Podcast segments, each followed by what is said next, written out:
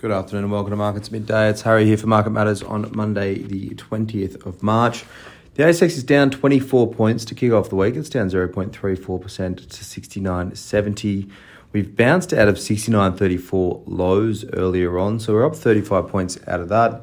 Um, and futures are pointing to about a one hundred point fall. So in the grand scheme of things, in the context of that, it's actually a reasonable performance. A lot of this rally comes on the back of news that U B S is going to buy Credit Suisse for about three billion US dollars, plus about five billion odd U S dollars in losses taking out of that one. They've uh, managed to negotiate the wipeout of the hybrids that see, uh, Credit Suisse had there as well. So a little bit of a recap uh, in terms of how that one looks there.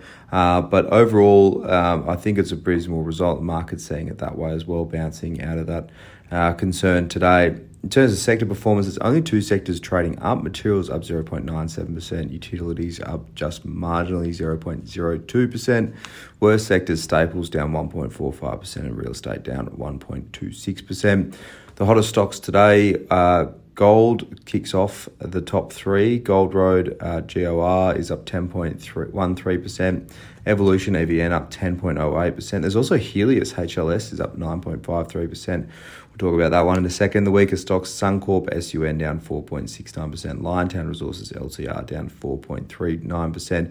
And A two Milk, A two M, down four point three two percent. There. Uh, we'll talk about Healius first. That's up nine percent, like I said. And Australian Clinical Labs, A C L's the ticket's up four point zero three percent.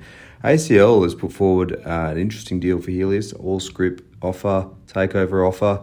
Healius shareholders would receive zero point seven four A C L shares for each Healius share held. Basically equates to a nil premium offer. Uh, pre-market, that is. So those terms would have changed since then. Uh, it's just interesting to see. So uh, A C L's got a market cap of about seven hundred million.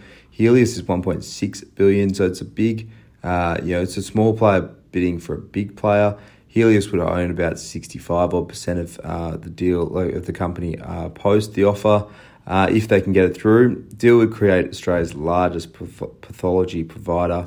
Um, and uh, A C L flagging ninety-five million dollars in EBIT synergies, which is massive considering EBIT, uh, Healius's EBIT is around one hundred million dollars um, this uh, this year expected. Uh, take they're talking to F Y twenty-five EBIT of three hundred twenty million dollars, uh, puts it on an E V to EBIT of eight and a half times, reasonably decent deal. Uh, so in the grand scheme of things, you look at it and go, Healius got one hundred million dollars, A C L's got seventy-two million dollars in EBIT. Um, they get ninety-five million dollars of uh, synergies out of that. Looks reasonable. Uh, but, um, yeah, I think there's going to be a bit of chatter about how this deal gets done, whether that nil premium offer is reasonable for Healius shareholders uh, and what that looks like moving forward. Healius has a bit of gearing on its balance sheet. It's got about four hundred million dollars worth of debt. Uh, A C L is very lowly geared. They've only listed two years. So big deal to become meaningful in the space, uh, it looks like there. Have a look at Sezzle next, S Z L. It's up four point seven six percent. They've had a February update from the Buy Now, Pay Later company. Income up twenty-nine percent year on year to U S ten point seven million dollars in the month. Revenue margin is really strong, up three hundred twenty basis points at nine percent. Uh, so if you look at uh, a merchant selling a shirt, if they sell it for one hundred dollars, Sezzle end up with about nine percent of that, nine dollars out of that. Said they were profitable on net income, EBITDA and EBITDA, um, adjusted at least. Uh, also, profitability is going to be key for these tech stocks uh, and Sezzle doing the work to get there.